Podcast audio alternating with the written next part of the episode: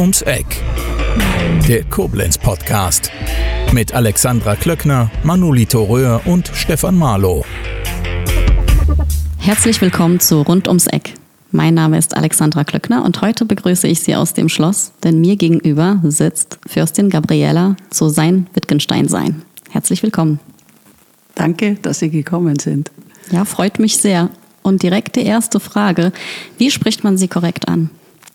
Mir ist es relativ egal, aber korrekt Fürstin, kurz und bündig. Mhm. Okay, ist auch schön, wenn man so kurz. Ja, dafür ist der Name zu lang einfach. Ja, ich, ich habe tatsächlich geschaut. Gabriela, Helene, Maria, Elisabeth, Margarete, Therese, Fernanda. Es fehlt noch die Eduarda. Oh. Nach meinem Taufpaten. Ja, es ist furchtbar lang. Früher hat man äh, den Kindern viele Namen gegeben. Man wollte damit Familienmitglieder, Ältere ehren. Mhm. Wir haben das bei unseren Kindern auch noch so gemacht. Aber wenn man sich dann die heutigen Ausweise anguckt, dann denkt man sich häufig, hätten wir es nur etwas kürzer gemacht. Das heißt, es ist nicht so ganz typisch Adel, würden Sie sagen, sondern man hat das früher grundsätzlich eher so gemacht, dass man Kindern mehr Namen gegeben hat. Ja, die wurden nach den Großeltern genannt oder nach irgendeinem Familienmitglied, das man besonders verehrt hat. Oder vielleicht mhm. auch der Erbtante, keine Ahnung. Aber ja. im Prinzip hat man früher einfach mehr Namen gegeben. Mhm. Man hat ja auch damit ähm, den Schutz der Namenspatrone auch für die Kinder erwerben wollen. Ja, ja, kenne ich auch noch so ein Stück weit aus meiner Familie. Auch haben wir bei meinen Kindern ähnlich gemacht. Nicht ganz so viele Namen, aber das hat auch so ein bisschen den katholischen Hintergrund, denke ich. Auch noch Auf jeden hinzu. Fall. Wir feiern auch noch mhm. Namenstag und ja. das ist auch ein ganz wichtiger Tag in der Familie. Man kann nicht genug feiern. Das ist einfach schön, miteinander zu sein. ja, da ist was dran. Das ist schön. Sie sind vielen Menschen bekannt, denke ich, durch, ihre, durch Ihr soziales Engagement unter anderem. Aber wenn man auch regional denkt, insbesondere durch den Garten der Schmetterlinge. Wir würden Sie aber gerne noch ein Stück weit mehr als Mensch kennenlernen im Podcast. Und ähm, wenn man sich das so vorstellt, Sie, Sie kommen ja eigentlich ursprünglich nicht von hier. Ich bin eine Zugereiste, richtig? Zergeiste. ja. ja. Mögen Sie ein bisschen aus Ihrer Kindheit erzählen? Wie kann man sich das vorstellen? Sie kommen ja auch schon natürlich aus einer Adelsfamilie.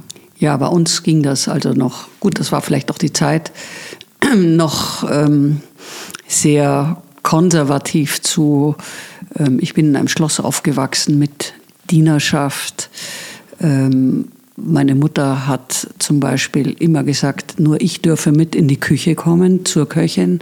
Die mhm. Brüder durften das nicht. Ich hatte drei Brüder, mit denen ich aufgewachsen bin.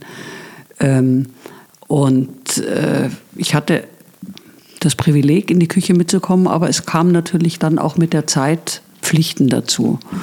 Aber ich bin vor allen Dingen eben auf dem Land aufgewachsen mhm. und ob das jetzt ein Schloss war und Dienerschaften so, das, das ich kannte es ja nicht anders. Also mhm. deswegen kam es mir auch nicht speziell vor. Ja. Ähm, meine Eltern sind mit unseren Mitarbeitern immer unheimlich sozial umgegangen und ähm, die haben auch meistens schon bei meinen Großeltern schönere Weihnachtsgeschenke bekommen als der Rest der Familie. Das war einfach, ja, die gehörten zur Familie dazu und die hatten halt ihren Arbeitsplatz bei uns. Und unsere Eltern waren streng. Ähm, es war ein geringes Taschengeld, das wir bekamen und das eigentlich auch nur für Leistung. Mhm. Also meine Eltern sind dann später umgezogen in ein anderes Schloss. Mein Vater hatte noch eines geerbt und das war kleiner und das konnte er dann umbauen als ein Familienhaus. Ähm, während dieser Zeit, ich war damals dreieinhalb und meine Brüder zwei älter und einer kam dann noch ein bisschen später, wohnten wir im sogenannten Schweinestall. Das war ein einfaches Haus, früher ein Stall mhm. äh, mit einem Böllerofen und wir wohnten natürlich in einem Zimmer zusammen. Äh, das Einzige, was uns vielleicht unterschieden hat, ist, dass es ein Kindermädchen gab. Mhm. Ansonsten, die Eltern wohnten im Nachbarhaus über den Hof weg, weil eben das Schloss, Schlösschen noch hergerichtet wurde. Mhm. Als wir dann dorthin gezogen sind, ähm, hatten wir jeder ein eigenes Zimmer. Das war dann der ganz große Luxus. Das Bad haben wir uns geteilt, selbstverständlich, aber es gab ein Bad, also es war dann schon größerer Luxus. Aber wie gesagt, wurde, äh, die Eltern haben immer darauf geachtet, dass wir bodenständig blieben. Es wurde dann um das Schlösschen herum ein Park angelegt Und wir Kinder haben dann, ich sehe es noch vor mir, einen Leiterwagen gehabt, der war außen weiß, innen orange. Das fand ich unheimlich schick, diese Farbkombination. Ja. Äh, da haben wir die groben Steine dann aus, dem, aus der Erde rausgeholt, damit dann angepflanzt werden konnte. Und dann haben wir pro Leiterwagen, ich weiß es nicht mehr genau, aber ich glaube, war so um die 20 Pfennig bekommen. Mhm. Also es war nicht, dass wir da groß Geld verdienten. Oder wir haben auch ähm, als Kinder zum Beispiel, mein Vater hatte eine Landwirtschaft, Kartoffelkäfer gesammelt. Auf den Feldern zusammen mit anderen. Das war eine Plage, die Kartoffelkäfer. Ja. Und da waren wir mit draußen und haben mitgearbeitet. Das war ganz normal. Äh, es war natürlich privilegiert, weil wir von den Eltern geschickt wurden und nicht mussten, mhm. ähm, um Geld zu verdienen. Aber die Arbeit war die gleiche. Mhm. Wir haben dann sehr früh, meine Brüder und ich, eine Erzieherin gehabt, die auch gleichzeitig Lehrerin für uns war. Und so habe ich mit ja, noch vier Jahren die erste Volksschulklasse besucht. Mhm. Zusammen mit meinem ein Jahr älteren Bruder. Ähm, aber zu Hause, zu Hause. Hauslehrerin. Ja. Uh, war die streng. Hatten Sie denn viel äh, Kontakt zu Gleichaltrigen außerhalb? Äh, relativ wenig dort. Relativ wenig, weil wir eben nicht in der Schule waren ja. da. Und ähm, ja, wir hatten halt in den Ferien immer unsere ganzen Vettern und Cousinen. Man ist ja nicht in Urlaub mhm. gefahren, sondern man ist gefahren, die Großeltern besuchen. Ja. Und da kamen halt dann die anderen Enkel dazu und da war dann immer eine große Schar von Jugend. und dann hat man Ausflüge gemacht. Mhm. Aber die waren auch so, dass man halt zu Fuß irgendwo hingegangen ist und Pilze gesucht hat oder kleine Staudämme gebaut hat oder irgendwo in Bächlein mhm. einfach sich beschäftigt, in der Natur beschäftigt ja. hat. Die Natur war das. Die Natur war das. Also wir waren mhm. auch schon in unserer Einsamkeit, wenn Sie so wollen. Also als wir als Geschwister äh, hauptsächlich zusammen waren. Ja. ja, es waren schon auch von unseren Mitarbeitern, die Kinder waren dann auch mit uns. Und dann hat man, keine Ahnung, wir hatten ein Fahrrad dann bekommen zu Weihnachten. Und mhm. dann hat man mit denen Wettrennen gemacht oder sowas und hat viel Blödsinn gemacht. Ich erinnere mich, wir bekamen von der Großmutter den kleinen Chemiker zu Weihnachten geschenkt und haben, ich weiß nicht mehr wie, welche Zusammensetzung es war, aber fantastische Explosionen gemacht. Da wurde dann eine Flüssigkeit in, in eine Flasche gefüllt, die wir gemixt hatten aus diesem kleinen Chemiker damals, ja. den es schon für Kinder ab zehn Jahren oder was gab. Und dann musste man die Flasche schnell zumachen und dann musste man sich verstecken irgendwo hinter einem Baum oder einer mhm. Mauer. Und dann machte es Patapam und dann explodierte das Ganze. Das kann man sich heute gar nicht mehr vorstellen, mhm. dass ähm, Kinder so gespielt haben. Mein äh, jüngster Bruder hat auch eine Art Typhus dann mal gehabt, weil wir auch mhm. aus dem Bach getrunken haben und das ja. war eine dreckige Flasche oder ich weiß nicht. Wir sind aber sehr normal, naturnah aufgewachsen. Mhm.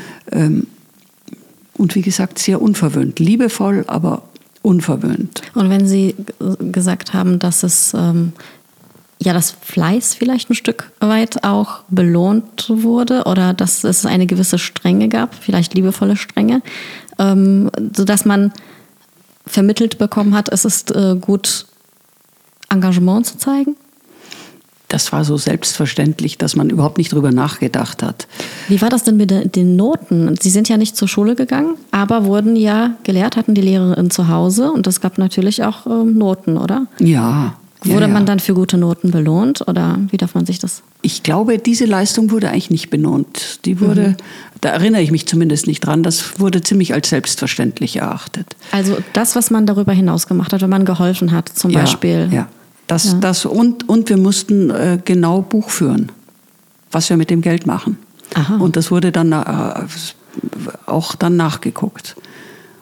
Also wir haben auch sehr früh Buchführung gelernt und dass schlecht. man nur das ausgeben kann, was man hat. Ja. ja, Na, aber es war, es war eine, eine fröhliche Kindheit. Mhm. Ähm, das heißt, Sie haben das nicht als belastende Pflichten oder so wahrgenommen? Nein, die anderen haben das ja auch alle gemacht. Mhm. Das war einfach selbstverständlich. Und Sie haben vorhin erwähnt, dass Sie in die Küche durften. Das ist, haben Sie das wirklich als etwas Positives betrachtet, dass Sie als Tochter hingehen dürfen? Oder? Klar. Ja. Klar, mhm. die Brüder, Brüder waren ausgesperrt. Das fand ich großartig. Da war ich mal, ich war ja, hatte ja zwei ältere Brüder mhm. und die waren natürlich die Stärkeren und ähm, bei den kleineren oder größeren Raufereien ähm, habe ich dann immer den kürzeren gezogen. Ich war mhm. wahrscheinlich dann eine schlimme Petze dafür. Äh, der hat mir wieder das und das gemacht. Aber äh, wir verstehen uns heute noch sehr gut, ja. kann ich dazu sagen. Deswegen kann ich immer nur drüber lachen. Ähm, die Eltern waren, ja, wir, man hat natürlich nicht so viel von ihnen gehabt, weil wir hatten ja Erzieherinnen und mhm. ähm, man hatte eigentlich mehr äh, eine Audienz bei den Eltern und man mhm. aß die Mahlzeiten zusammen. Da hatte man allerdings relativ wenig zu sagen, da hatte man gefälligst zuzuhören. Aber dadurch lernt man ja auch eine ganze Menge. Mhm. Ja, und dann haben meine Eltern sich ähm, scheiden lassen. Wie alt ein, waren Sie da? Da waren wir, war ich zehn, neun. Da kamen wir auf jeden Fall dann, meine Brüder und ich, in ein Internat, gemeinsam. Mhm. Aber dadurch, dass wir gemeinsam waren, ähm, war das auch wieder etwas ganz Normales. War da also der Abschied von den Eltern gar nicht so groß, weil wir waren so eine eingeschworene Gemeinschaft. Wo haben Sie die ersten Jahre gelebt? In, das heißt, äh, erst in Heusenstamm, das ist mhm. bei, bei Frankfurt. Ja. Und dann etwas weiter südlich noch, auch im Fränkischen, das hieß Weiler. Das, das war ein kleines Örtchen. Ja, und das Internat? War das war dann in Oberstdorf im Allgäu. Das ah, war also dann ganz weit weg. Ganz weit weg, ja. Dort hatte die Schwester meiner Mutter ein Hotel aufgebaut und ähm, die kümmerte sich dann wie eine Mutter um uns, wenn wir Freizeiten hatten. Deswegen waren wir also immer gut versorgt und, und dann hatten wir viele Kinder um uns herum. Das war also für mich ja. dann die zweite Grundschulklasse. Mhm. Und ähm, dann waren wir dort, wobei ich auch wieder sagen muss, ähm, auch immer nur das halbe Jahr, weil die Mutter meines Vaters, eine Römerin, ähm, die verbrachte immer ab Weihnachten die Zeit in Rom, weil die Kälte war für sie überhaupt nichts. Ja. Und dann fand sie, dass eigentlich für die Enkelkinder ist das auch unmöglich. Die müssen, können auch nicht im Allgäu im Schnee sein. Und die hat uns dann von Weihnachten bis zum Sommerferien nach Rom geholt. Und dann sind wir in Rom in die deutsche Schule gegangen. Wie fanden Sie das? Super.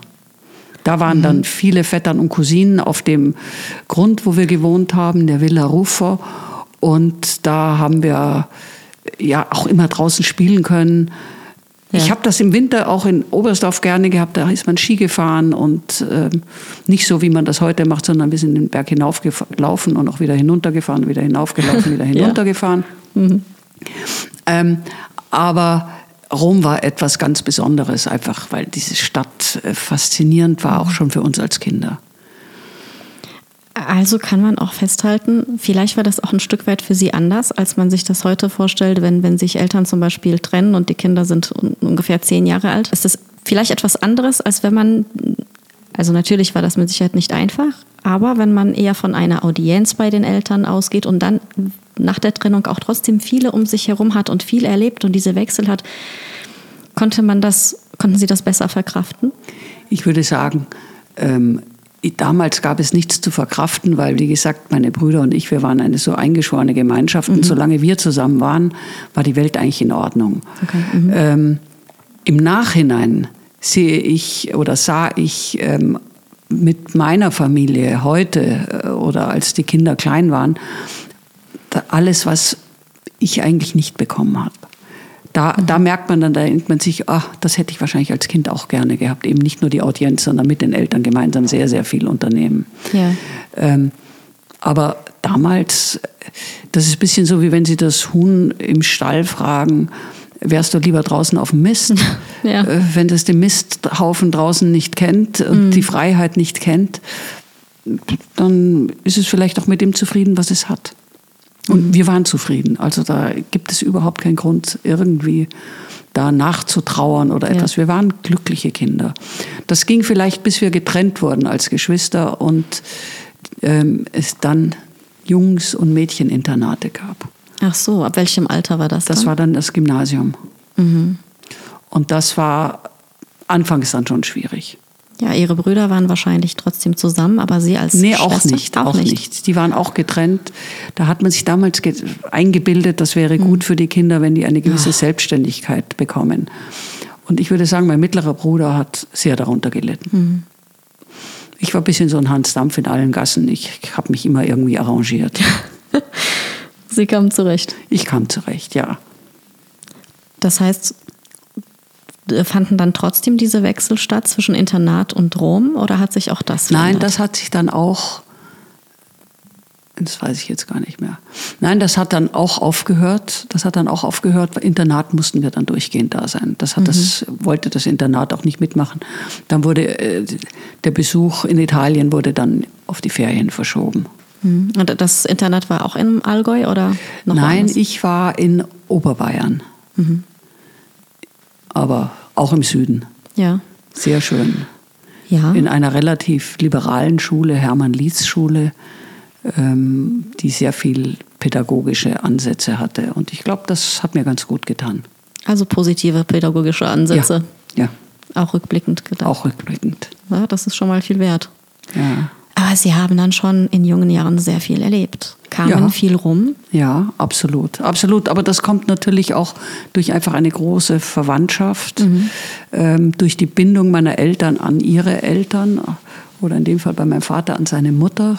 Mein Großvater war vor meiner Geburt gestorben.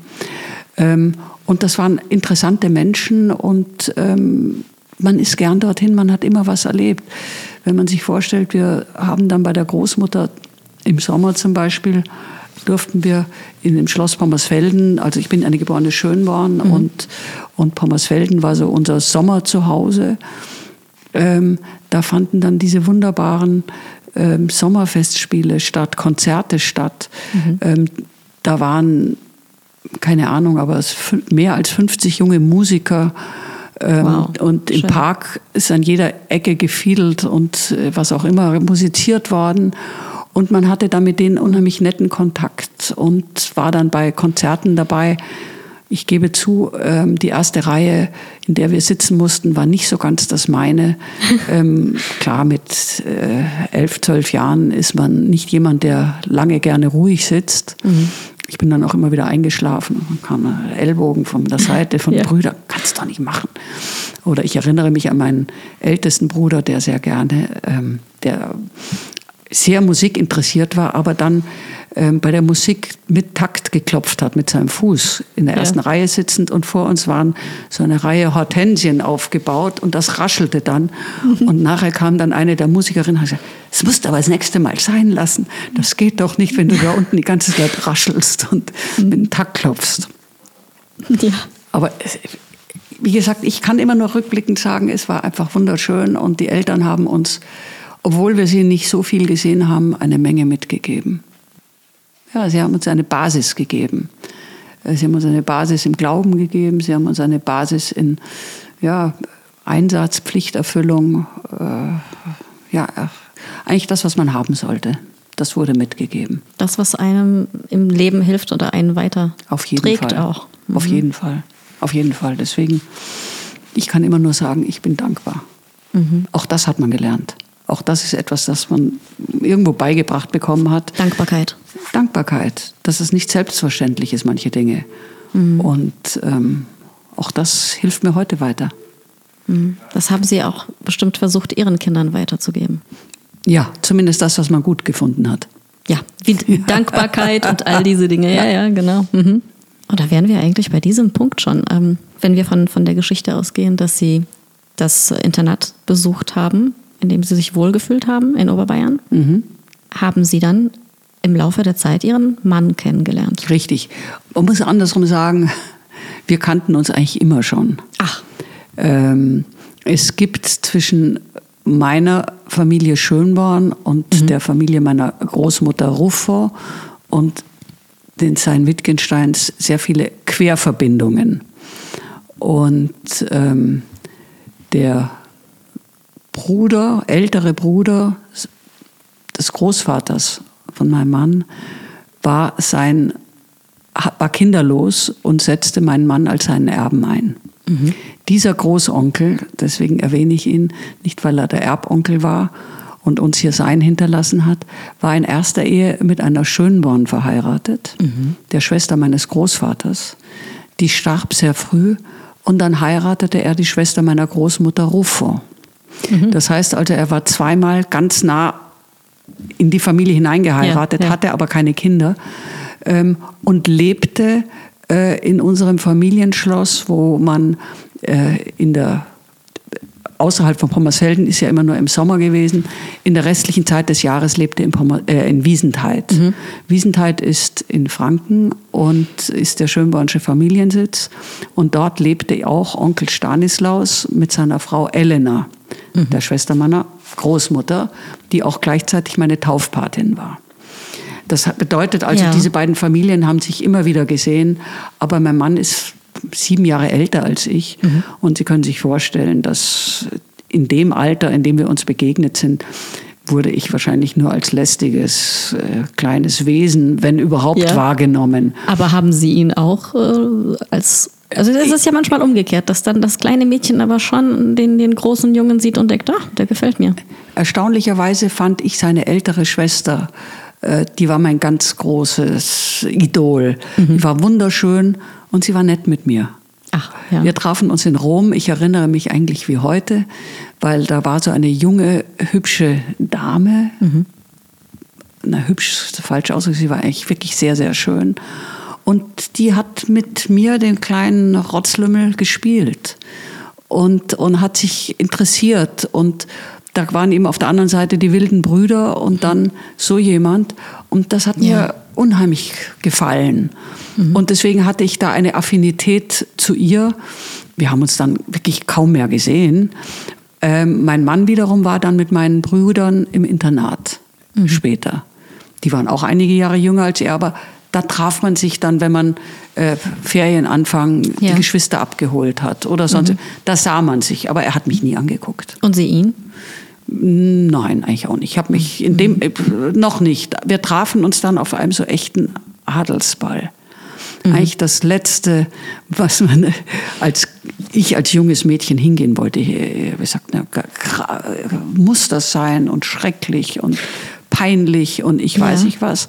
Aber an, an dieser Stelle, Entschuldigung, ganz kurz rein. Sie haben eben gesagt, kleiner Rotzlöffel und auch da, jetzt, dass Sie nicht so gern zu so einem Ball wollten, waren Sie also dadurch, dass Sie Brüder hatten, jetzt nicht so das typische Mädchen-Mädchen, sondern Vollkommen richtig. Okay. Vielleicht muss ich dazu sagen, als wir ähm, im Schweinestall lebten und Ja. einen Böllerofen hatten, erinnere ich mich noch genau, hatte ich eine wunderbare Käthe Kruse Puppe, Mhm. weil meine Eltern mich eben doch als Mädchen erziehen wollten. Ja.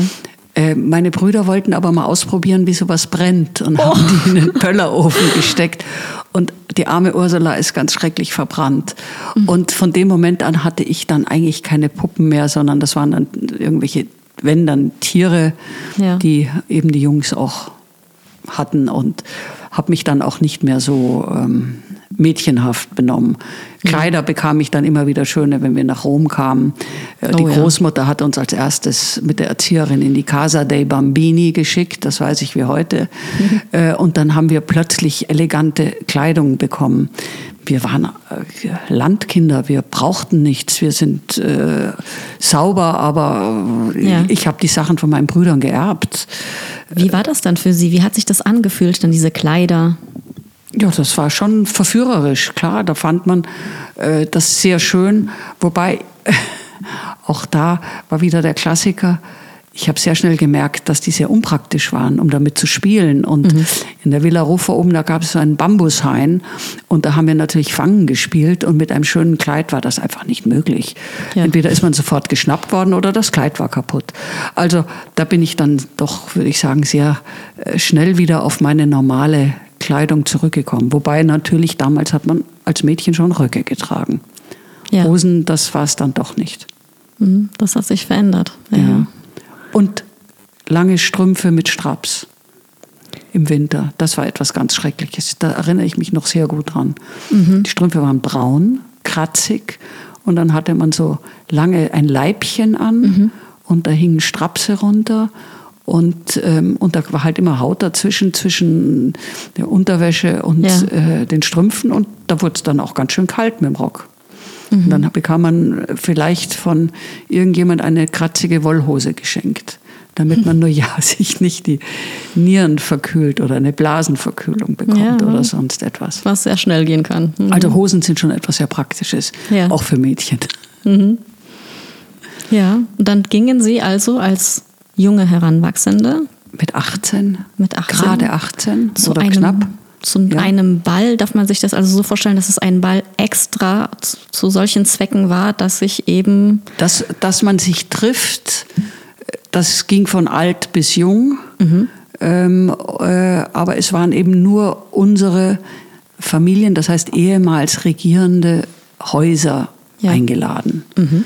Und ja, und da trafen wir uns und da hat das dann sehr schnell gefunkt. Dazu muss ich sagen, meine Großtante, meine Patin, die hatte sich das immer so ausgedacht. Hat immer gedacht, das wäre eine schöne Sache. Und die war, glaube ich, das Jahr davor gestorben. Und für mich war der Gedanke, dass ich eben einen Großneffen ähm, dieses Onkels heiraten sollte, das war so das Letzte. Da war ich noch so, äh, ja, in dem Alter, dass man sagt, mit 16, mit 17. Naja, also wenn die Großtante das will, schon gar nicht. Das ist das allerletzte, was ich will. Und deswegen habe ich mir ihn auch eigentlich nie, wollte ich ihn auch nicht treffen oder irgendwas, weil wenn die sich vorstellen, dass wir beide so gut zusammenpassen, dann kann das nur eine Katastrophe sein. Das war es nicht. Sein Onkel war ja schon von den Frauen in ihrer Familie begeistert, Ja, nehme ich an. eindeutig, ja. eindeutig. Und ähm, ja, und dann haben wir uns, ja, mein Mann hat mich nach drei Tagen gefragt, ob ich ihn heiraten würde. Oh, das ist sehr schnell. Mhm. Aber auch da wieder, ich war vielleicht da sehr naiv, blauäugig. Ich habe mir das direkt vorstellen können. Und vier Monate später, fünf Monate später, haben wir uns dann offiziell verlobt. Alles Und ein schnell. halbes Jahr später dann geheiratet. Passiert heute, glaube ich, selten. Passiert selten, vor allen Dingen, dass es dann noch hält. Ja, das kommt noch hinzu. Ja. Auf jeden Fall. Ja, ja. Aber er hat Ihnen gefallen. Ja. Und dann haben wir geheiratet in Pommersfelden. Das musste eben so sein. 69. 69. Und ich erinnere mich, während der Messe war ich sehr gerührt. Ähm, es war, man ist dann auch nicht so bei der Sache, ehrlich gestanden. Dann hat aber der Organist, äh, der gespielt hat, der hat dann eine Melodie, die in einem Film, den ich kurz vorher angeschaut hatte, Lady Killer war das gespielt. Und da musste ich dann lachen und dann war die Rührung wieder etwas weg und ich war in der Richtung abgelehnt. Und ich weiß noch, als wir aus der Kirche rauskamen, spielte der Seiner Spielmannszug. Das war das erste Mal in meinem Leben, dass ich sowas gehört habe. Ich kannte Spielmannszüge nicht, das gibt es im Süddeutschen und Österreichischen nicht. Und ähm, ich war fasziniert, wie die da in ihrer Uniform dastanden und mit Schellenbaum und was es alles gibt. Man möge mir verzeihen, wenn's, wenn ich da falsche Instrumente sage, lieber gar keine. Und die Seiner war eine große Abordnung mit dem Bürgermeister Schön und mit Schützen und ich weiß nicht was. Und ich war also sehr beeindruckt. Ich muss eigentlich davor sagen, ähm, ich kannte sein ja nicht bis zu meiner Verlobung.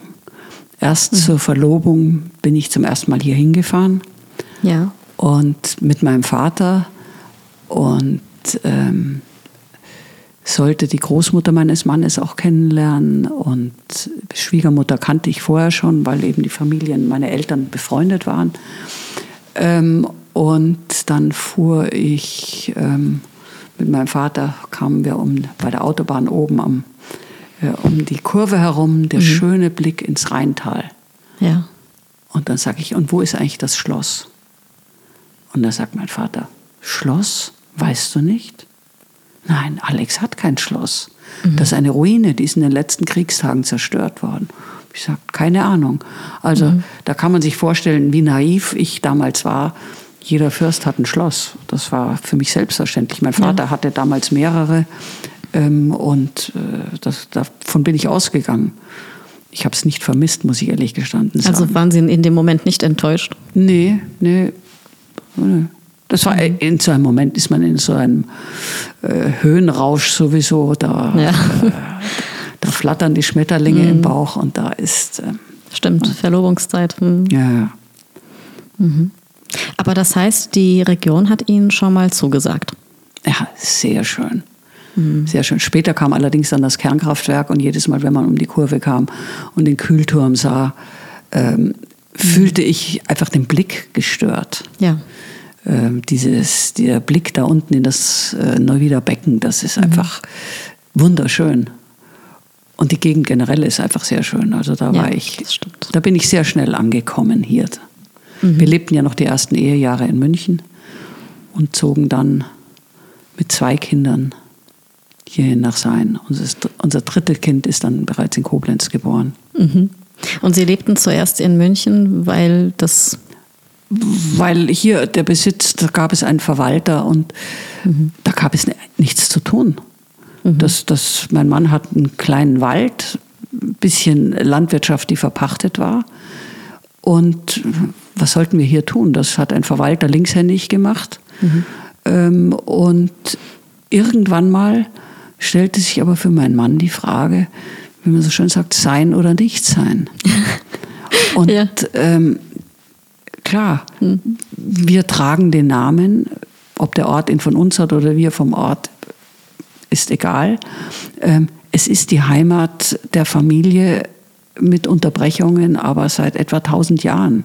Mhm. Und ähm, da hat mein Mann eine Verantwortung gespürt gesagt, ich kann da nicht einfach in München als Bankier gut Geld verdienen äh, und zu Hause äh, hat man einen Pfund, aus dem man vielleicht etwas machen kann. Mhm. Und man denkt wahrscheinlich auch an die Kinder, oder? Man Sie denkt auch an die Kinder, die nicht in der Stadt aufwachsen sollen, sondern am Land. Mhm. Aber mein Mann hat seine Karriere an Nagel gehängt, um dann hierher zu kommen. Und er hatte immerhin die Harvard Business School gemacht. Also ähm, hätte eine ganz große Karriere machen können. Aber da sind wir wieder beim Pflichtbewusstsein. Mhm. Das, äh, er ist ähnlich erzogen wie wir, wie meine Geschwister und ich. Und ähm, er hat gefunden, ich muss zu Hause schauen, ob sich da nicht irgendetwas daraus machen lässt. Also der Satz Adel verpflichtet. Das hat nichts mit Adel zu tun. Gar nichts damit, okay.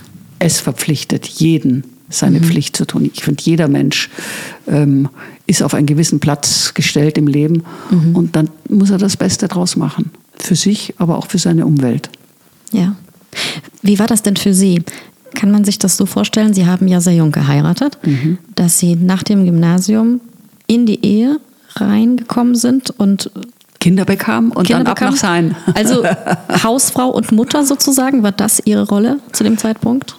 Oder hatten ja, Sie schon damals andere Dinge? Ja, ähm, ich hatte immer Interessen. Mhm. Und die betrafen vor allen Dingen die Natur. Aber erstmal war ich Hausfrau und Mutter, klar. Und habe mir auch gar nicht so große Gedanken gemacht, was es sonst, äh, wo ich mich noch einbringen könnte. Dann kamen wir her nach Sein. Mhm. Und ähm, das, ich kannte ja niemanden. Aber ich hatte das Riesenglück, ich bin wirklich mit offenen Armen aufgenommen worden. Die seiner Mitbürger waren so etwas von nett und ähm, es ist mir nicht schwer gefallen. Wir haben dann noch, oder mir zuliebe hatten wir dann noch eine Wohnung in München behalten, damit ich jederzeit wieder zurück konnte, wenn das. Und ähm, in die ist dann sehr bald meine Schwiegermutter gezogen, weil wir brauchten sie nicht. Mhm. Wir sind nicht mehr nach München gefahren. Aber es war am Anfang wahrscheinlich ein gutes Gefühl, trotzdem da noch etwas zu haben, diese Möglichkeit. Ja, Klar. allein schon für die Psyche, glaube ich. Nur für die Psyche. Ja, ja. Nur für die Psyche war das. Mhm. Aber ich war dann hier glücklich. Ähm, ich hatte vielleicht wenig Freunde hier, aber mit der wachsenden Familie war ich so beschäftigt und ähm, dann haben wir ja mein Mann hat herausgegeben ein Buch über den Ort Sein, Sein Ort und Fürstenhaus. Das war dann irgendwo so der erste Baustein, ähm, dass wir uns auch wieder bewusst gemacht haben, mhm. äh, welche Rolle die Familie hier gespielt hat und welche Pflichten man damit auch hat. Und dann ähm, begannen wir die Burg, die im Dreißigjährigen Krieg von den Schweden zerstört worden war, die ein Scherbenhaufen war, so langsam wieder aufzubauen. Das fing eigentlich damit an, dass ein Förderkreis gegründet wurde. Der, äh, dann haben wir einen Zaun um den ganzen Burgberg herum gemacht mhm. und haben Wild eingesetzt. Und plötzlich sah man die Ruinen aus dem Tal man hat nichts mehr gesehen gehabt. Das war ein bewaldeter Hügel. Ja. Und dann sah man, was für eine mächtige Burg das war. Das war eine riesige Burg im Mittelalter, eine wichtige Burg, eine Dynastenburg. Und ähm, ja, und dann hat man sich gesagt, wir müssen was machen. Das war dann die größte Arbeitsplatzbeschaffungsmaßnahme im nördlichen Rheinland-Pfalz. Mhm. Das heißt, der Staat hat uns unterstützt. Langfristig Arbeitslose bekamen da eine Arbeit. Aber wir mussten unseren Beitrag auch dazu leisten. Und ähm, das war auch viel Geld und viel mhm. Zeit und Arbeit. Aber auch das äh, im Nachhinein bereuen wir nicht. Mhm. Es war auch eigentlich dann spannend zu sehen, wir haben dann eine Burgschenke dort eingerichtet, weil eine Burg, egal wie groß oder klein, muss äh, laufend unterhalten werden. Das heißt, dort muss Leben sein. Mhm. Und das ist bis heute so. Jetzt ist es leider nur noch für Events, ist verpachtet für Events. Damals haben wir es in eigener Regie gemacht. Mhm. Aber auch da habe ich dann gelernt, dass wenn ich mir einen Wappenspruch äh, wählen dürfte, hieße er, Schuster, bleib bei deinem Leisten.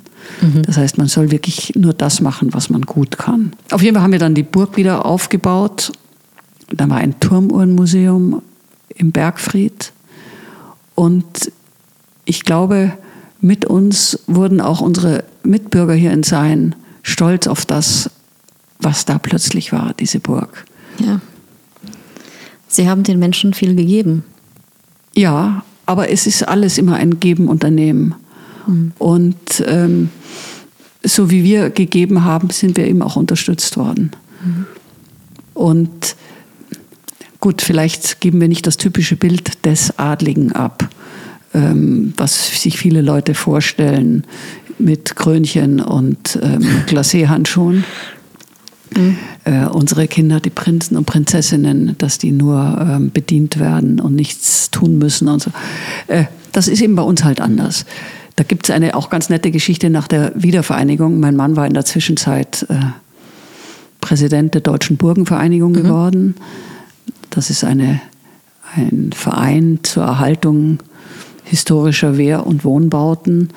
Ähm, er hatte dort sich sehr eingesetzt ähm, in vielen auch Dingen, dass man Praxisratgeber herausgibt, ähm, weil was auf einer Burg oder für ein Schloss ähm, mhm. an, an Maßnahmen gegen Feuchtigkeit oder um, für neue Fenster oder ich weiß nicht, was, was da gemacht wird, das hilft jedem anderen auch, vor allen Dingen auch ähm, Mühlenbesitzern oder für kleinere Gebäude, alte Gebäude. Naja, auf jeden Fall, äh, nach der Wiedervereinigung hat mein Mann dann sehr schnell gesagt, wir müssen auch im Osten Deutschlands sogenannte Landesgruppen bilden. Und das hat dann auch sehr schnell geklappt, weil es erstaunlich für uns war, ähm, die Menschen, die sich dort mit Geschichte befasst haben, die haben auch wirklich in der Zeit des Kommunismus versucht, die alten Gebäude zu erhalten und haben mhm. sich da unheimlich engagiert. Also auch da ähm, haben wir wirklich sehr, sehr wertvolle Menschen kennengelernt, die sich mhm. um das Erbe Deutschlands sehr verdient gemacht haben. Die hatten aber ein Problem und das war, man hatte ihnen immer beigebracht, die Adligen sind die Ausbeuter und die Adligen sind die Nichtstuer und mhm. nur deswegen wurde alles weggenommen. Äh, auch wenn die sicherlich, weil sie sich mit der Geschichte beschäftigten, einiges besser wussten, aber da war ein Vorurteil da. Und mein Mann lud dann die Landesgruppenvorsitzenden und die Menschen, die da aktiv waren, hier auf die Burg ein. Da war sie noch nicht fertig, da war es noch eine Baustelle. Und dann haben wir halt äh, Biertische aufgestellt und mhm. Bänke und dann wurde gegrillt und wir haben mit den Kindern ja. die Gäste bedient. Und die sind wirklich bald vom Hocker gefallen. Die konnten sich nicht vorstellen, dass wir so etwas machen. Und wir haben gesagt, äh, äh selbstverständlich mhm. ist das, das, äh, Sie sind unsere Gäste, ähm, so werden Sie behandelt. Und ähm, das hat dann Tür und Tor für uns dort geöffnet, dass man uns einfach als gleichwertige äh, Burgen, Schlösser, Altertümer, was auch immer, interessierte Menschen kennengelernt hat, akzeptiert hat. Mhm. Das Eis war gebrochen. Und das Eis war gebrochen und die Kontakte sind viele Kontakte bis heute, die noch sehr, sehr gut sind. Mhm. Ja, das hat alles mit Menschlichkeit zu tun. Ja, im Endeffekt ja. ja.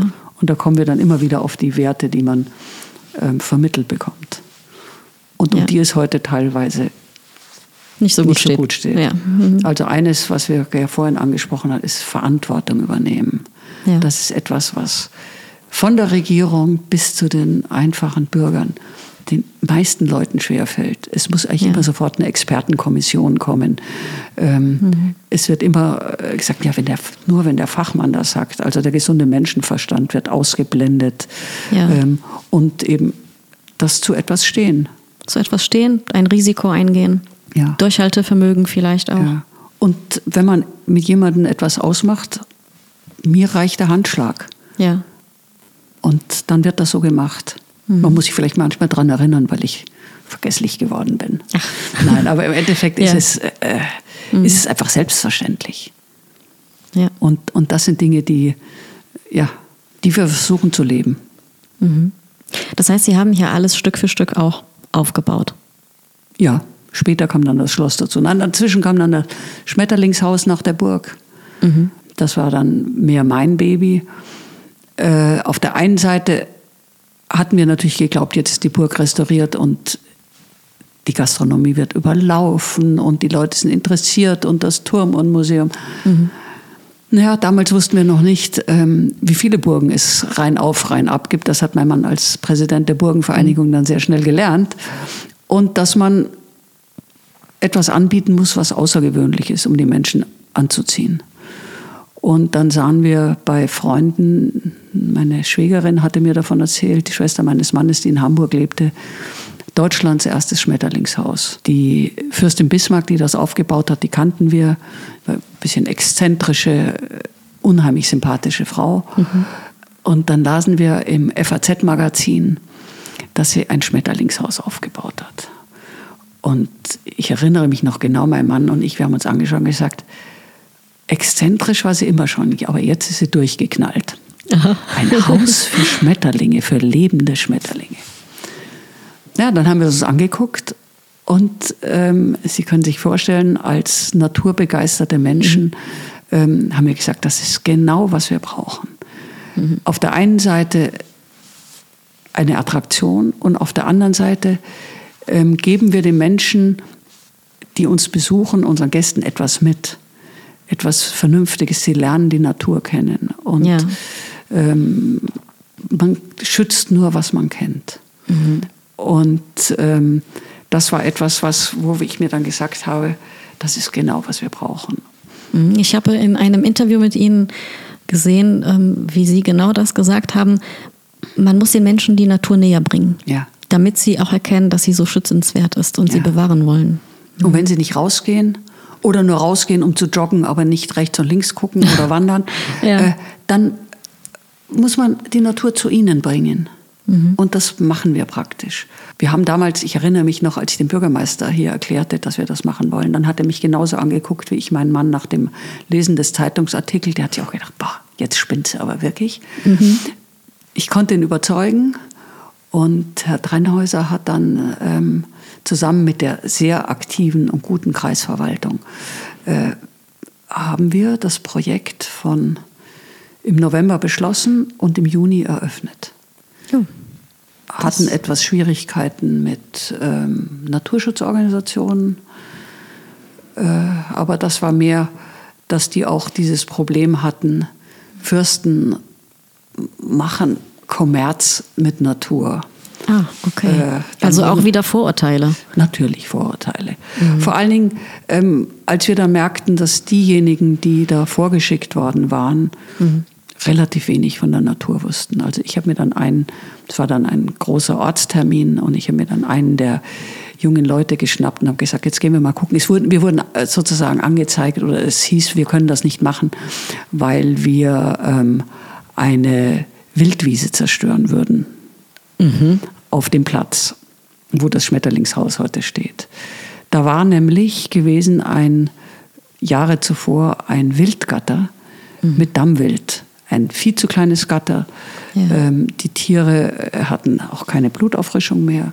Ähm, es gab Totgeburten, alles Dinge, die so die normalen Leute, die sich mit Tieren nicht äh, weit auseinandersetzen, nicht realisiert haben. Das waren halt liebe Tierchen und die konnte man füttern und deswegen musste das bleiben. Irgendwann mal wurde das dann Gott sei Dank aufgelöst, weil wir gesagt haben, das geht einfach nicht. Ähm, dort wollte dann äh, eine Jugendgruppe eine Wildwiese einsehen. Äh, auch das war gut gemeint, aber an einem Platz, wo ein Gatter war, der also total überdüngt ist durch äh, die Ausscheidungen der Tiere, kann man keine Wildwiese anpflanzen. Das zeigte eben die Unkenntnis. Und das hatten die, die verhindern wollten, dass wir das Haus bauen, gelesen. Wildwiese, Ja. Fürstens wollen da was hinbauen. Und dann habe ich mir eben den einen geschnappt und gesagt, so, jetzt kommen Sie mal mit mir. Und jetzt schauen wir uns mal hier die Wildwiese an. Und jetzt erklären Sie mir mal, was hier wild ist. Der kannte nicht einmal eine der Pflanzen, die da wuchsen. Der hatte Als Naturschützer kein- war das ein- keine blasse Ahnung. Ah. Und äh, das, das, das ist ja mein Problem, was ich mit einigen der Naturschützer oder Grünen habe, ist, Ja. dass das Menschen sind, die Gutes wollen. Das, ich will ihnen nicht unterstellen, dass sie Böses wollen, Mhm. aber sich mit der Materie nicht auskennen. Und, ähm, und gutes Wollen alleine hilft nicht, sondern da bin ich dann wieder Schuster, bleib bei deinem Leisten. Ja. Erst informieren, erst fachlich sich auskennen und dann aktiv werden. Ja, das ist eigentlich die Voraussetzung. Ja, aber das ist leider bei vielen nicht. Aber wie gesagt, hier durften wir das Haus dann bauen. Und ich erinnere mich noch an den äh, Geschäftsführer des BUND, der dann zur Eröffnung kam, der dann sagt, bitte, bitte, erwähnen Sie aber nicht, dass ich da bin. Der hatte Angst, sich ähm, mit uns äh, zusammen zu zeigen. Das war der Bundesgeschäftsführer übrigens, nicht Landes- oder sonst was. Aber auch den konnten wir überzeugen und nach Jahre später haben wir viele gute Dinge gemeinsam gemacht. Es ist einfach, ähm, man sollte, meine ich, jeder immer davon ausgehen, erstmal, dass andere etwas Gutes machen wollen. Das, äh, und nicht Knüppel zwischen die Beine legen, wie sagt man da, schmeißen, wie auch Ja. immer. Ähm, Oder Steine in den Weg werfen. oder Steine in den Ja. Weg werfen. Ähm, Aber wie nehmen Sie das denn wahr? Sie haben sich ja, Sie engagieren sich seit so vielen Jahren in vielen Bereichen. Also wenn wir das jetzt Punkt für Punkt durchgehen würden, in welchen ähm, Stiftungen und so weiter Sie tätig sind, das ist wirklich sehr beeindruckend. Aber haben Sie da den Eindruck, dass auch Neid und Missgunst weit verbreitet sind und man dadurch gebremst wird? Sicherlich auch, sicherlich auch. Aber ähm, ich will von so etwas nicht ausgehen. Also ich will mir mein positives Menschenbild irgendwo nicht zerstören lassen. Und ich mache einfach weiter. Und, und wenn es Hindernisse gibt, dann probieren wir, die aus dem Weg zu räumen. Also ich habe auch mit meinen Kindern, wir haben dann solche Wetten immer wieder gemacht, dass wenn wir irgendwo hingehen und jemand böse schaut, wer von uns den Menschen als erstes zum Lächeln bringt. Oh, schön, das ist sehr schön. Ja. Und das hat immer wieder ganz gut geklappt.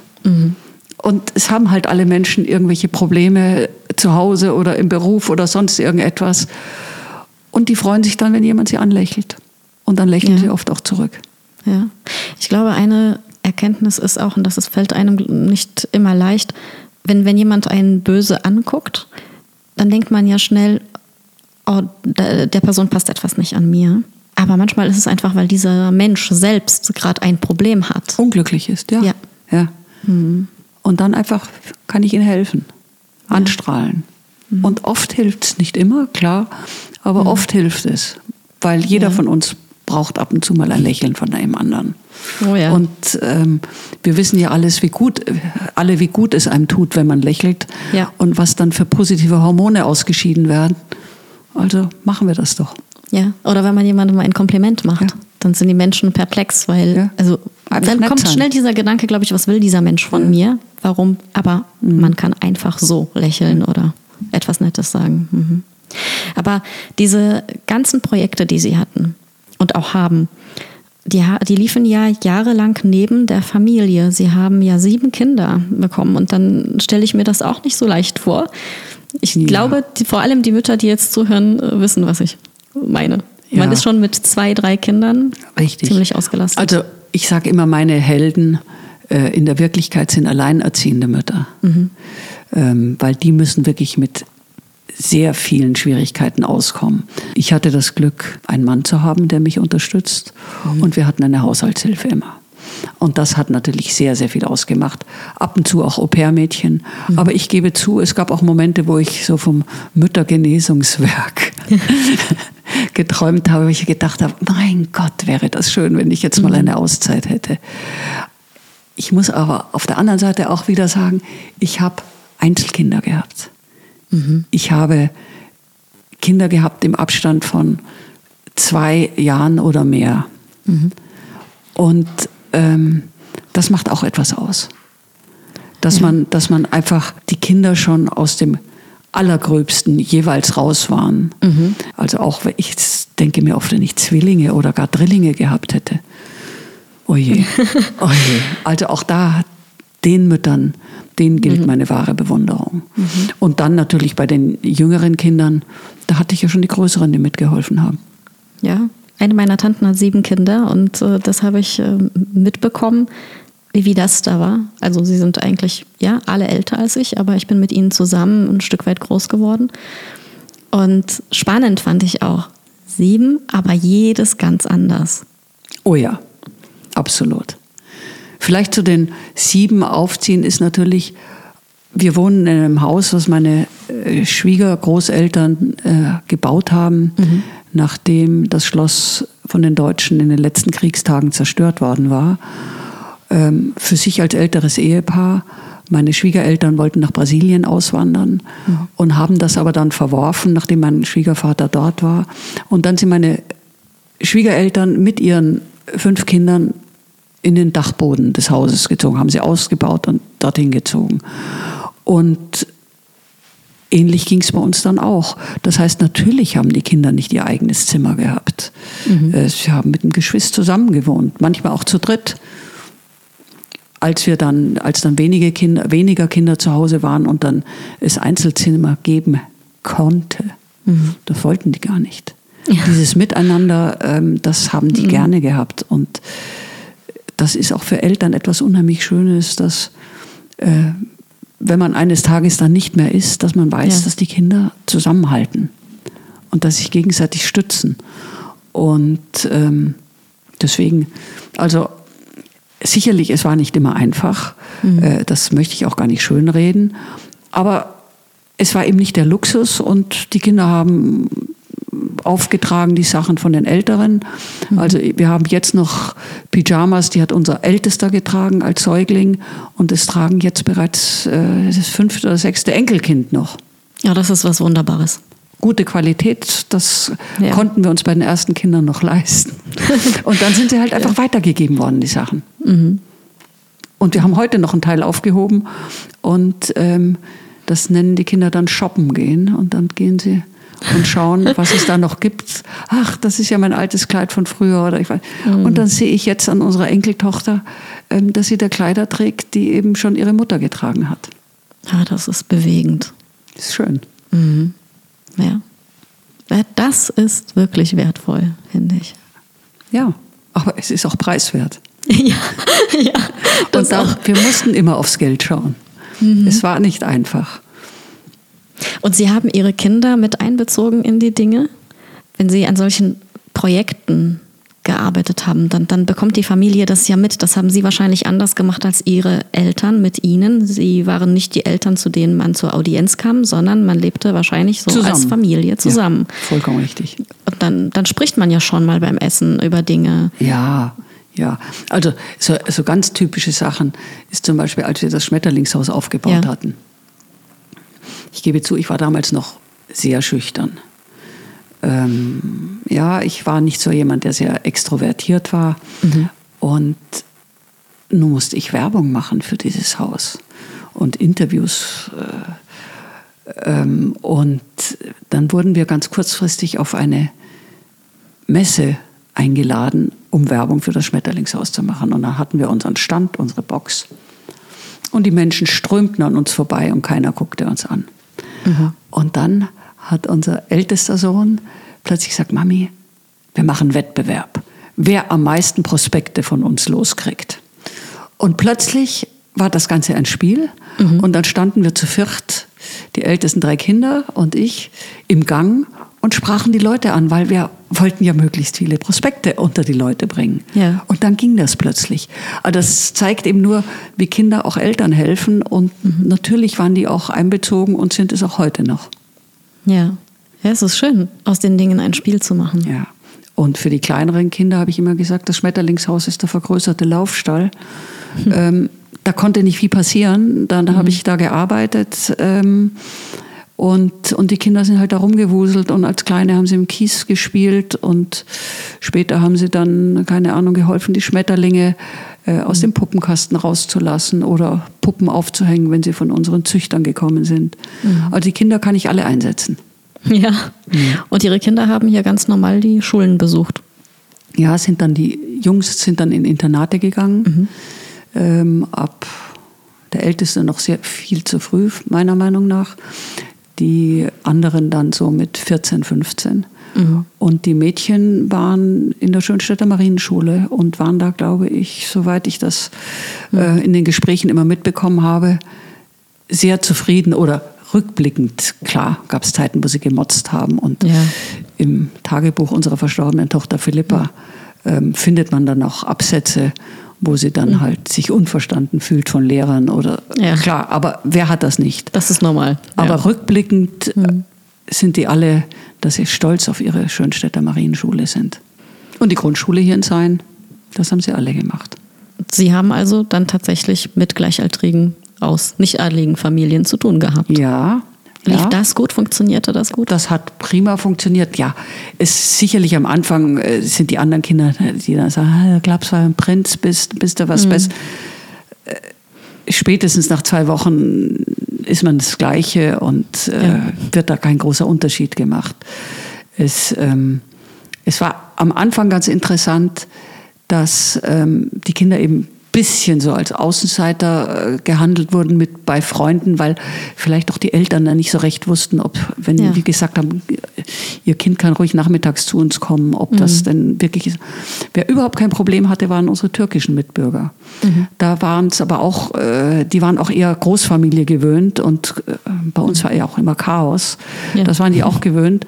Und wir haben da einige türkische Mädchen und Jungen gehabt, die regelmäßig zu uns kamen und die mit unseren Kindern sehr befreundet waren waren. Mhm. Aber auch andere. Auch, ja. auch von unseren seiner Mitbürgern. Und ich merke, dass wenn unsere Kinder durch den Ort gehen, also duzen sich mit so vielen, die sie einfach von der Schulzeit her kennen. Mhm. Wie mein Mann auch.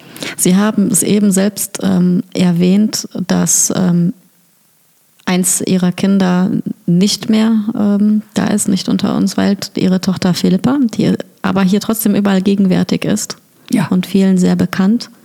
Und damit gehen Sie aber wunderbar um. Ja, es ist, es, jeder hat seine eigene Art, mit Verlust umzugehen. Ähm, Philippa starb am Höhepunkt ihres Lebens. Sie hatte gerade geheiratet, sie hatte ein fantastisches Jobangebot, das sie eben nach England geholt hat, wo sie dann verunglückt ist. Mhm. Ähm, wir hatten sie sozusagen von zu Hause weggegeben. Ähm, die Hochzeit war ein wunderschönes Fest gewesen. Also Philippa hatte, war wirklich auf diesem Höhepunkt, als sie dann den Unfall hatte. Und ähm, das, das hat unsere Familie natürlich äh, ja, den Boden unter den Füßen weggerissen. Äh, ich denke häufig dran, wie, wie wir diese Nachricht bekamen und dann auch mhm. unserem Schwiegersohn mitteilen mussten, was passiert ist. Und das ist alles ganz, ganz schrecklich. Mhm. Ähm, aber Philippa war ein gläubiger Mensch und, ähm, und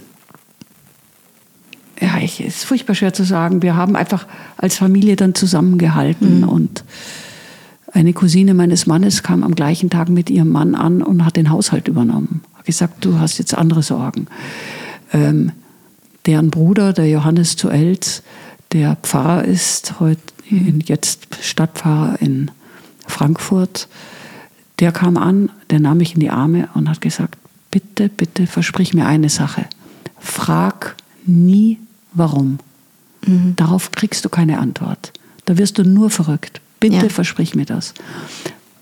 Vielleicht, es ist eine Gnade, aber vielleicht erfährst du eines Tages, wozu. Mhm. Und das hat mir wahnsinnig geholfen. Weil jedes Mal, wenn ich, wenn, wenn dieses Warum in meinem Kopf herumgegeistert, habe ich gesagt, nein, ich, ich frage es einfach nicht. Es gibt wirklich keine Antwort. Warum Gott hast du uns das angetan? Darauf kriegt man keine Antwort, weil es gibt es nicht. Aber wir haben gelernt, damit umzugehen. Bonhoeffer hat ja da auch sehr schön gesagt, dass man eben, ähm, dass sich eine Lücke, die ein Mensch hinterlässt, nicht schließt. Mhm ähm, nicht, auch gar nicht schließen soll, weil äh, der Mensch war ja mal da. Ist ja schrecklich, wenn er vergessen wird. Wenn, ja. Aber dass man lernt, damit umzugehen. Ich glaube, das ist auch so eine Angst, die man dann vielleicht bekommt, dass jemand in Vergessenheit geraten könnte. Ja, ja. Aber das hängt natürlich von einem ab, wie sehr man sich ablenkt, ablenken lässt, wie sehr man äh, ja, es nicht für wichtig erachtet, weiterhin mit diesen Menschen eigentlich in Kontakt zu sein. Auch wenn es schmerzhaft ist. Auch wenn es schmerzhaft ist. Aber auch das lernt man, dass äh, der Schmerz am Anfang einen wie eine große Welle überrollt und man glaubt unterzugehen und irgendwie taucht man dann wieder auf und, und dann kommen die Wellen immer wieder und man lernt einfach hm. damit umzugehen. Und als wir dann ein paar Monate nach Philippas Tod ihre Tagebücher fanden, ich sehe es noch vor mir, unsere liebe Haushaltshilfe kam an und sagt, schauen Sie, ich habe da was gefunden, das gehört Ihnen, ein gelbes Büchlein mhm. mit Schmetterlingen drauf. Klar, gehört mir, Schmetterlinge. Ja. Pustekuchen. Es war von Philippa. Und sie hatte da was reingeschrieben. Es war eines ihrer Tagebücher. Und da war es gegangen um Tod.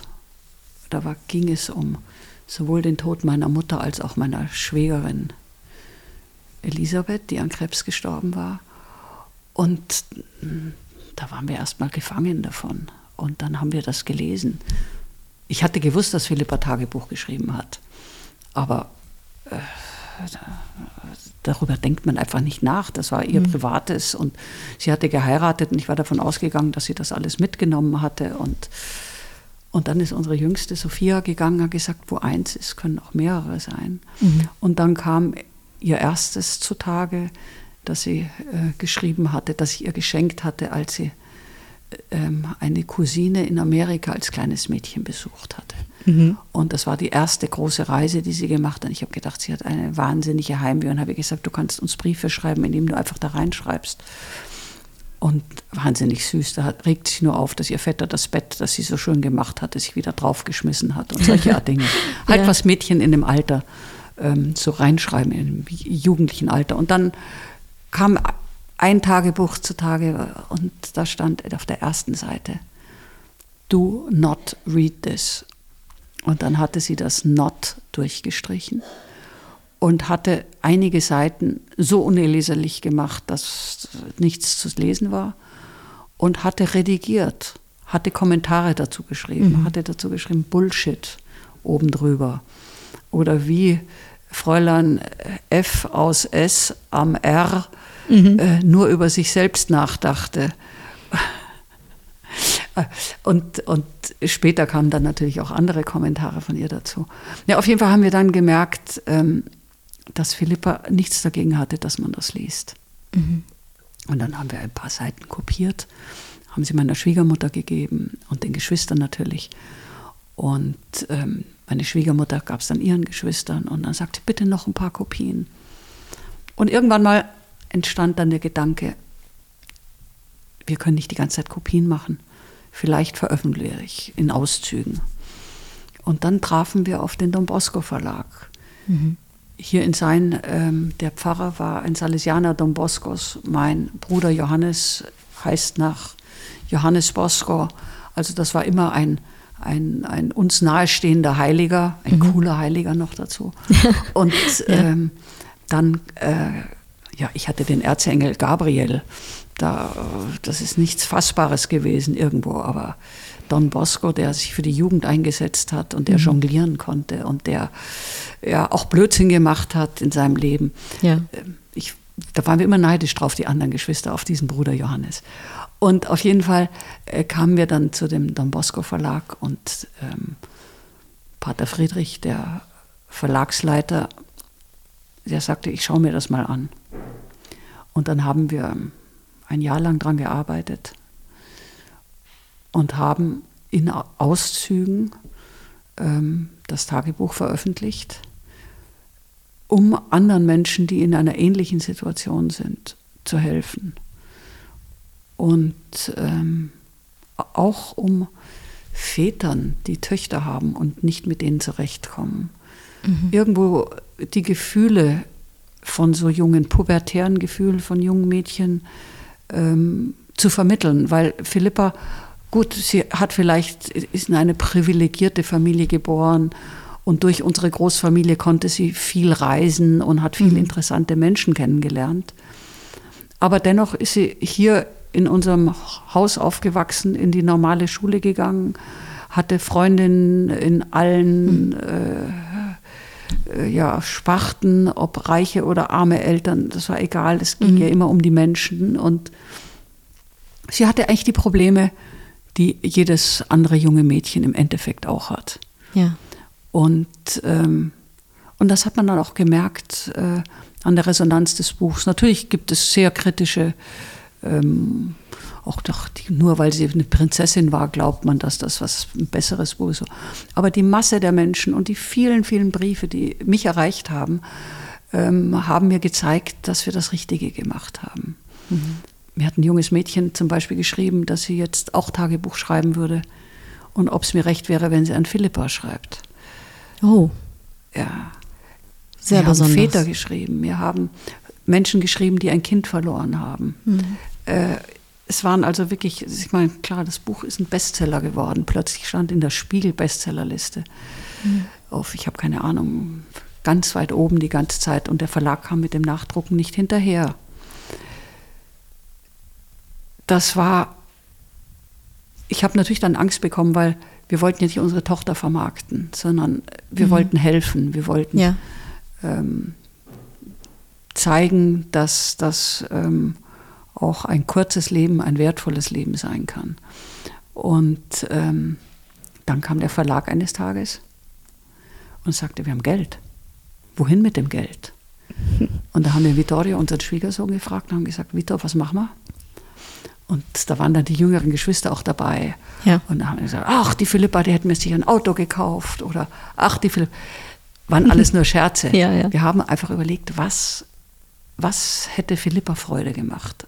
Wo hätte sie ihr Geld gerne eingesetzt? Weil es war ja nicht unser Geld, auch wenn wir Herausgeber sind oder was, aber das Geld steht uns nicht zu. Das sie hat Philippas es geschrieben, Geld. ja. Sie ist der Autor. Mhm. Und, ähm, und dann haben wir uns entschieden, diese Stiftung ins Leben zu rufen, die junge Menschen, die ganz außergewöhnlich sind, die ja, Herzensbildung haben und die einsetzen auf intelligente Art und Weise für andere, mhm. dass wir die auszeichnen wollen, die herausholen aus, der, aus dem Unbekannten und sie irgendwo als Beispiel für andere herausstellen, mhm. aber ihnen auch danken und ähm, junge Menschen, die eben einen Verein gründen oder also die brauchen Geld. Und deswegen haben wir gesagt, wir geben denen dieses Geld und eine kleine Preisfigur, ein kleiner Philippas Engel. Mhm. Und unterstützen die damit. Und das Geld ist für diese jungen Menschen ganz persönlich. Es sei denn, die Jury, die mittlerweile aus 17 Personen besteht, ähm, entscheidet, dass auch äh, deren Unternehmungen mit unterstützt werden. Wenn das ein kleines Start-up ist äh, im sozialen Bereich oder ein Verein, dann kriegt, wird ein Teil des Geldes oder wird das eigentlich das Preisgeld verdoppelt und mhm. geht dann auch an die Vereine. Und dieses Jahr konnten wir ähm, allein drei große Preise Philippas Engel vergeben, die jeweils mit 10.000 Euro dotiert waren mhm. und noch ein 5000er Preis, der an einen jungen Mann geht, der jetzt in Nepal ist, der sich besonders für die Frauen dort einsetzt ähm, und äh, der da auch ein kleines Startup hat. Die wollen nachhaltige Frauenbinden herstellen. Mhm. Also aus Naturfasern. Ja. Ähm, weil sie sagen, das ist so ungeheuer wertvoll und wichtig für die Mädchen dort, dass die eben dann mhm. nicht zu Hause bleiben müssen, äh, weil die nur einen Lappen haben, sondern ja. dass die eben unter Menschen kommen können. Und wir haben unter den ersten Preisträgern eine junge Architektin gehabt, die ähm, Lehmbauten äh, gemacht hat in Bangladesch, eine Schule gebaut hat in Bangladesch, das erste zweistöckige Lehmgebäude. Mhm ähm, die sich äh, dann äh, hier Statiker gefunden hat in Deutschland, die das dann berechnet hat, die dort äh, mit den Behörden zu kämpfen hatte, weil als es hieß, sie baut eine Schule, dann haben die natürlich irgendeinen Betonbau erwartet, einen modernen. Ja, ja. Nein, sie wollte mit traditionellem Lehm und Bambus, der dort ist, das bauen. Eine tolle, tolle Schule. Und ähm, als sie eingeweiht wurde, haben die Kinder dann ihre Fingerabdrücke auf die Türen geben dürfen. Und Anna, so heißt die junge Frau, hat äh, dann in eine Türe ein Vieh und ein Psi geschrieben, Fipsi. Mhm. Also ist Philippa sogar ja. in Bangladesch äh, verewigt. Mhm. Und das, das äh, zeigt, Philippa lebt. Und wenn ich dann denke, dass diese junge Frau den Aga Khan-Preis für Architektur zusammen mit Sir Norman Foster bekommen hat, ein paar Jahre später, dass sie ähm, Professorin in Harvard geworden ja. ist und ähm, aber jetzt wieder zurück ist in Europa, dass sie in Marokko Lehmbauten macht, also mhm. der, der heimischen Bevölkerung hilft und jetzt auch in Deutschland Lehmbauten macht. Wow. Und mhm. in Speyer hat sie letztes Jahr, vorletztes Jahr, na, vielleicht ist es auch schon vier Jahre her, durch Corona verliert man ein bisschen den Überblick mit der Zeit, wie ja. lange etwas her ist, ähm, in Speyer im Dom den Hochaltar aus Lehm gemacht. Oh. Also das ist unsere Anna. Und wenn man, wir sind mit ihr weiterhin in Kontakt, sie ist eine unserer ersten Preisträgerinnen, als ich glaube vor 18 Jahren hat sie den Preis bekommen. Und sie sagt, Philippas Engel war das Wichtigste für sie. nicht dieser große Aga Khan-Preis und nicht die vielen anderen Preise, die sie bekommen hat, sondern Philippas mhm. Engel. Und wir haben uns gerade wieder gesehen und wir äh, schreiben uns und da lebt Philippa weiter. Ja, und es ist schön zu sehen, ähm, welchen Weg dann ja. der Mensch gegangen ist. Ja, und, und im Endeffekt hat sie nichts anderes geleistet, als ein wunderschönes Tagebuch zu schreiben. Mhm. Mit all ihren Macken und Kanten und äh, etwas, ja. was heute für junge Menschen so wahnsinnig schwer ist, weil die Ablenkung durchs Internet, durch alle äh, Gerätschaften, die wir nutzen können, ist so groß, dass man eben nicht mehr wie Philippa die ja. Zeit findet, das aufzuschreiben, was einem wichtig ist. Wir haben auch vorhin vor der Aufzeichnung so ein bisschen darüber gesprochen, dass Sie sich grundsätzlich auch mit dem Thema Frauen auch beschäftigen, wie man Frauen fördert. Finde es ganz wichtig, dass Frauen unterstützt werden, dass gleiche Gehälter gezahlt werden, mhm. dass gleiche Rechte sind. Ich meine, da braucht man gar nicht drüber nachzudenken. Das ist selbstverständlich für mich. Ich hadere ein bisschen eben mit dem, wie man miteinander umgeht. Und die Politically Correctness, die heute überall verlangt wird, äh, das sind alles Dinge, die, die ich nicht so ganz verstehe. Und, und ich glaube, wir übertreiben und es wird ein Backslash geben. Mhm. Wie gesagt, äh, unsere Enkelin engagiert sich sehr in dem Thema ähm, Harassment Frauenbelästigung, ähm, hat da ein Startup in der Richtung gegründet. Und äh, mit der diskutieren wir sehr, sehr viel darüber, weil die Frauen sind nun mal, zumindest körperlich, das schwächere Geschlecht. Mhm. Und äh, es gibt sehr viele Punkte, wo man wirklich sagen muss, bis hierhin und nicht weiter. Ja. Und da ist es schwer, als Frau sich zu wehren manchmal. Und da muss jede Unterstützung sein. Mhm. Aber wir dürfen es nicht übertreiben. Ich meine, es hat in England früher, oder vielleicht gibt es sogar heute noch Männerclubs gegeben. Und es hat eigentlich keine Frauenclubs gegeben. Fand ich eigentlich immer nur eher lächerlich. Mhm. Oder bei feinen Gesellschaften haben sich äh, die Damen zurückgezogen, äh, to powder her nose. Und, ähm, mhm. und dann sind die Männer sitzen geblieben und haben geraucht und wahrscheinlich auch dann noch entsprechende Witze erzählt oder sonst irgendwas. Mhm. Alles bisschen läppisch. Aber ich bin mit Brüdern ja. aufgewachsen. Ich habe äh, gelernt, meine Meinung denen zu sagen. Ja. Und ich glaube, das ist eigentlich der richtige Weg. Wir müssen stark sein, wir müssen selbstbewusst sein, aber wir müssen nicht so tun, als ob wir was ganz anderes sind. Wir sind genauso Menschen und mhm. es gibt nun mal Frauen und Männer und auch, muss ich wieder lachen, ähm, ich habe sieben Kinder zur Welt gebracht. Ja. Was mir aber besonders schwer gefallen war, immer, war das Stillen. Das hat die letzte Substanz bei mir herausgesogen. Ja. Und dann habe ich immer gesagt, ach mein lieber Schatz, kannst du das nicht übernehmen? und egal, was ich gemacht habe, er konnte es nicht übernehmen, weil es ja. eben biologisch einfach nicht möglich ist. Mhm. Ähm, also habe ich weitergestellt. Und ich meine, diese Unterschiede müssen wir einfach anerkennen. Ich war glücklich, dass ich die Kinder bekommen durfte, dass ja. ich die Schwangere war, dass ich diese Bindung zu den Kindern aufgebaut habe. Mhm. Und ja, eigentlich haben mir die Männer leid getan, dass sie das nicht konnten. Die durften mal vielleicht die Hand auf den Bauch legen oder mit dem Ohr hören oder, ich meine, was halt so immer ist. Ja. Wir Frauen, wir sind privilegiert und wir müssen nicht alles haben, was die Männer haben, weil die Männer werden nie da alles bekommen, was wir haben. Und da kommt mir dann wieder, was Sie gesagt haben. Jedes Kind ist verschieden, mhm. alle sind anders. Manche sind blond und blauäugig, manche sind dunkelhaarig und blauäugig, manche sind ja. dunkelhaarig und dunkeläugig wenn ich allein von meinen Kindern rede. Mhm. Ähm, und haben die beiden gleichen Eltern. Ja. Äh, Menschen sind unterschiedlich und wir sollten dafür dankbar sein. Und wir sollten eigentlich versuchen, den Wert jedes Einzelnen zu erkennen und den dann auch zu fördern. Ja. Mhm. Und auch die Anerkennung, die Wertschätzung einander gegenüber. Und da, wo es noch Defizite gibt, ähm, wo Frauen weniger davon bekommen, kann man schon dafür sorgen, dass sich das verändert. Das muss sich ändern. Aber ob wir deswegen jetzt in einem Ausschuss einer Partei, einer Firma gleichmäßig äh, Männer und Frauen haben müssen. Hm. Nein, der Bessere soll genommen werden. Schauen wir, dass die Frauen besser sind. Ja. Aber nach ihren Talenten. Wirklich jeder da, wo er seine Talente hat, wo er hm. seine Fähigkeiten hat und auch wo er möchte.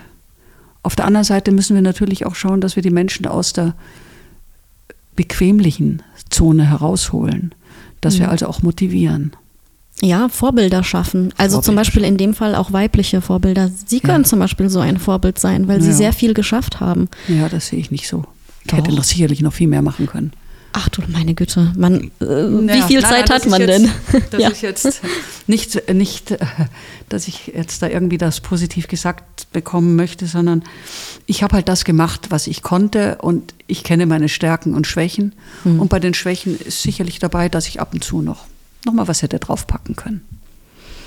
Das ist aber ein, ein großer, hoher Anspruch an sich selbst, finde ich, wenn ja, man bedenkt, gut. was sie so alles schon. Ja, nee, damit hören Sie auf, was ich so alles. Das ist, ist mir nur peinlich. Sie sind mit Brüdern aufgewachsen.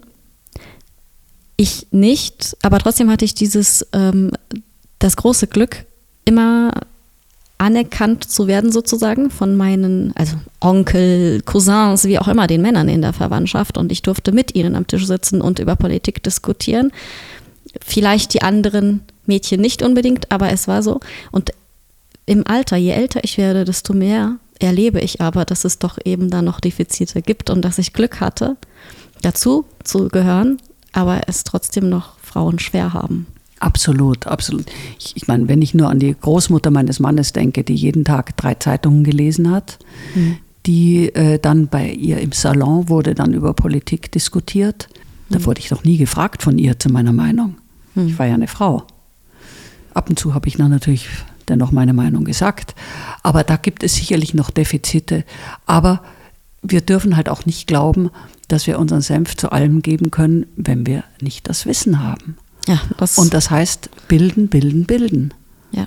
Und da muss auf der einen Seite die Motivation gegeben werden, auf der anderen Seite muss natürlich schon auch nicht unbedingt Druck aufgebaut werden, aber es muss auch schon klar gemacht werden, dass man, wenn man etwas bekommt, auch etwas zurückzugeben hat.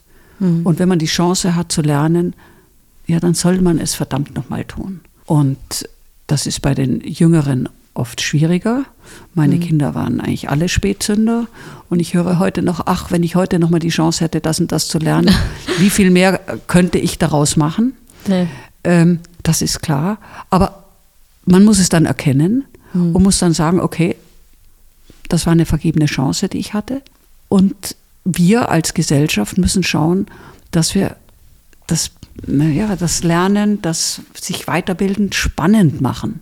Ja. Aber nicht, indem wir dann sagen, okay, die sollen jetzt ihren Beruf nicht weitermachen, äh, sondern äh, und Freizeit nehmen und sich dafür so viel weiterbilden. Nein, ich finde, wir arbeiten sechs, acht Stunden am Tag. Ja, da haben wir doch noch 16 Stunden, sagen wir mal acht Stunden schlafen, acht Stunden Zeit, uns weiterzubilden. Nein, wir sollten uns natürlich auch noch körperlich be bewegen, betätigen, aber jeden Tag eine oder zwei Stunden sich weiterbilden. Wäre doch möglich. Also Ja. ich meine, man sollte die Pflicht tun, seine Arbeit machen und wenn man die erledigt hat, dann eben nicht nur herumdaddeln, sondern da kann man auch was für seinen Kopf tun. Ja. Da ist es wichtig, den Kindern schon früh zu vermitteln, dass Lernen Spaß macht. Ja. Ja. Wenn und ich, sich auszahlt im Endeffekt. ja. Weil man dadurch interessantere Menschen kennenlernt, weil man eben mit denen auch reden kann, dass die auch äh, und das steigert sich dann. Ja. Ja, wenn, wenn ich so äh, trotzdem reinschaue, was sie schon so alles gemacht haben oder machen.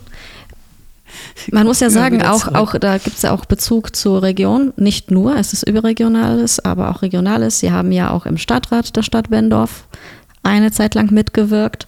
Bis Kind Nummer 6 kam, ja. Und es gibt so viele Sachen, Special Olympics und, und ja, die Don Bosco Stiftung. Gibt es etwas, das Sie hier noch so herausgreifen würden? Ja, die Stiftung Philippas Engel ist mir absolut natürlich das Wichtigste. Ja, ja. Das ist klar.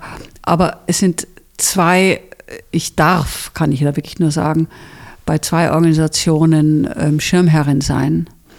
Und das ist, das eine ist die Katharina Kasper Stiftung.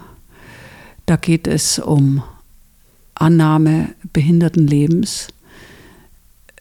Etwas, was ich so ungeheuer wichtig finde, weil ich kenne einige Familie, Familien, die Kinder haben, die behindert sind. Und es ist unheimlich schwer. Wir müssen als Gesellschaft helfen. Und, äh, aber ich weiß auch, wie viel diese Kinder oft ihren Familien zurückgeben mit ihrer Behinderung. Das ist, glaube ich, etwas ganz, ganz Wichtiges.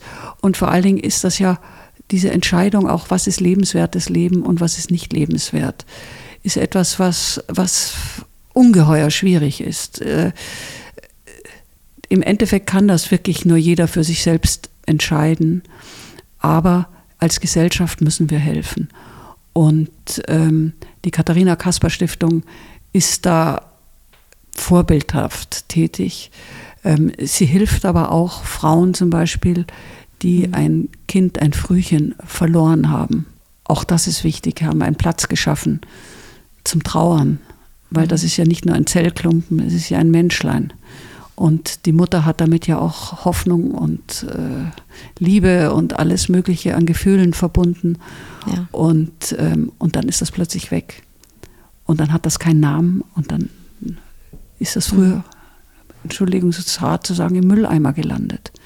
Und da einen Platz zu finden, dass man eben trauern kann, finde ich etwas sehr Schönes.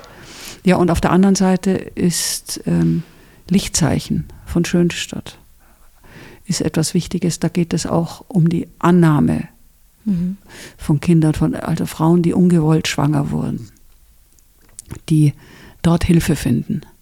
Mhm. Und die ähm, mit einer ungeheuren Liebe äh, da aufgenommen werden und denen aber auch bei Behördengängen dann geholfen wird, wenn sie sich entscheiden, das Kind auszutragen, was natürlich die Hoffnung immer ist. Mhm.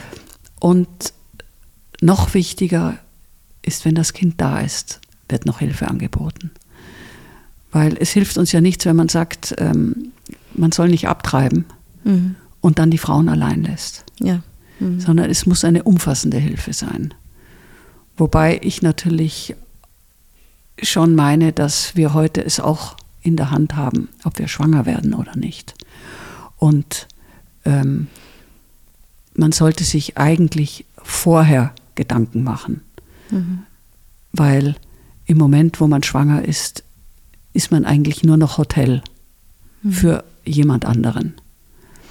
Und ähm, sich da aufzuschwingen und zu sagen, ich habe das Recht, mein Bauch gehört mir, ja, im Prinzip schon. Aber man könnte das, was da im Entstehen ist, rausnehmen und in ein anderes Hotel geben.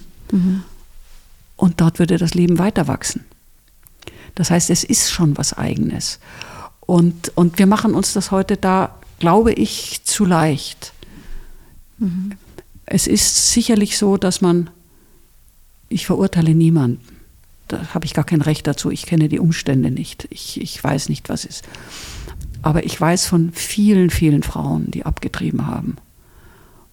Und die zucken, wenn sie dann ein Kind sehen, das etwa das Alter ihres hätte, die Depressionen bekommen, die, denen es einfach nicht gut geht, hm. die oft auch nicht einmal wissen, warum es ihnen nicht gut geht. Und also ich kann einfach immer nur sagen, passt bitte vorher auf, damit euch das nicht passiert.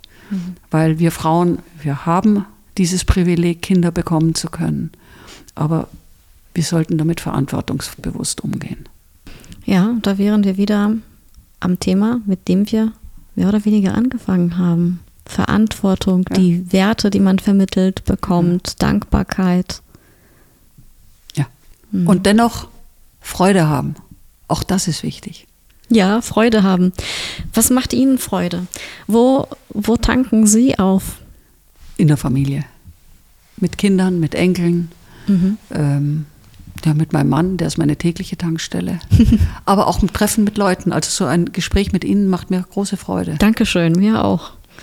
Ja. Deswegen, also, Und ich kann überall tanken. In der Natur? Die Natur spielt ja auch eine ja, große Rolle für Sie. Ja, draußen spazieren gehen. Bei mhm. uns im schönen Schlosspark. Ja. Jetzt im Herbst Allerheiligen-Tag zum Beispiel, der war so schön, ja. da wollte man eigentlich gar nicht mehr weggehen aus der Natur.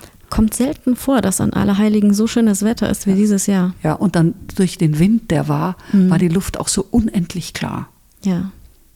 Man hatte schöne Blicke. Es war also wunderschön. Ein ja. wunderschöner Tag. Und haben Sie einen Tipp für die Menschen, auf die jetzt eine harte Zeit zukommt? Ähm, ich, ich meine jetzt gar nicht politisch betrachtet, Energie und so weiter kosten, sondern ähm, die graue Zeit, wenn es gar nicht mehr bunt draußen ist, keine schönen grünen oder bunten Blätter an den Bäumen und manche verfallen in Depression oder so eine ja, negative Stimmung. Ja, ich würde sagen, warm anziehen und rausgehen, mhm. weil die Natur ist immer schön. Ob da jetzt Nebel verhangen ist, ähm, ob man an einem Bach ist und es tut so langsam, er ist noch wärmer und es steigt so langsam ähm, etwas äh, Dunst auf mhm. oder auch, wenn es hoffentlich kalt wird und er vereist, also im Winter, ein richtiger Wintertag, es ist alles schön. Die Natur ist immer schön. Knorrige alte Bäume sind etwas Wunderschönes, auch ohne mhm. Blätter. Aber man muss das Interesse mitbringen. Und man muss den inneren Schweinehund äh, überwinden, den ich nämlich ja. auch kenne.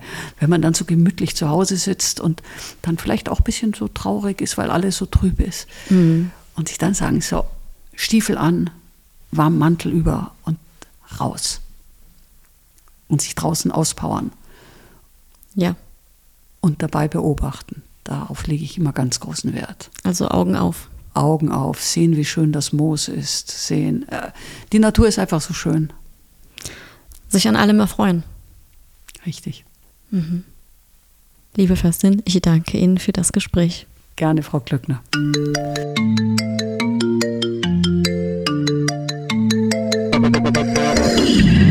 Das war Rund ums Eck, der Koblenz Podcast. Vielen Dank fürs Zuhören und bis zum nächsten Mal.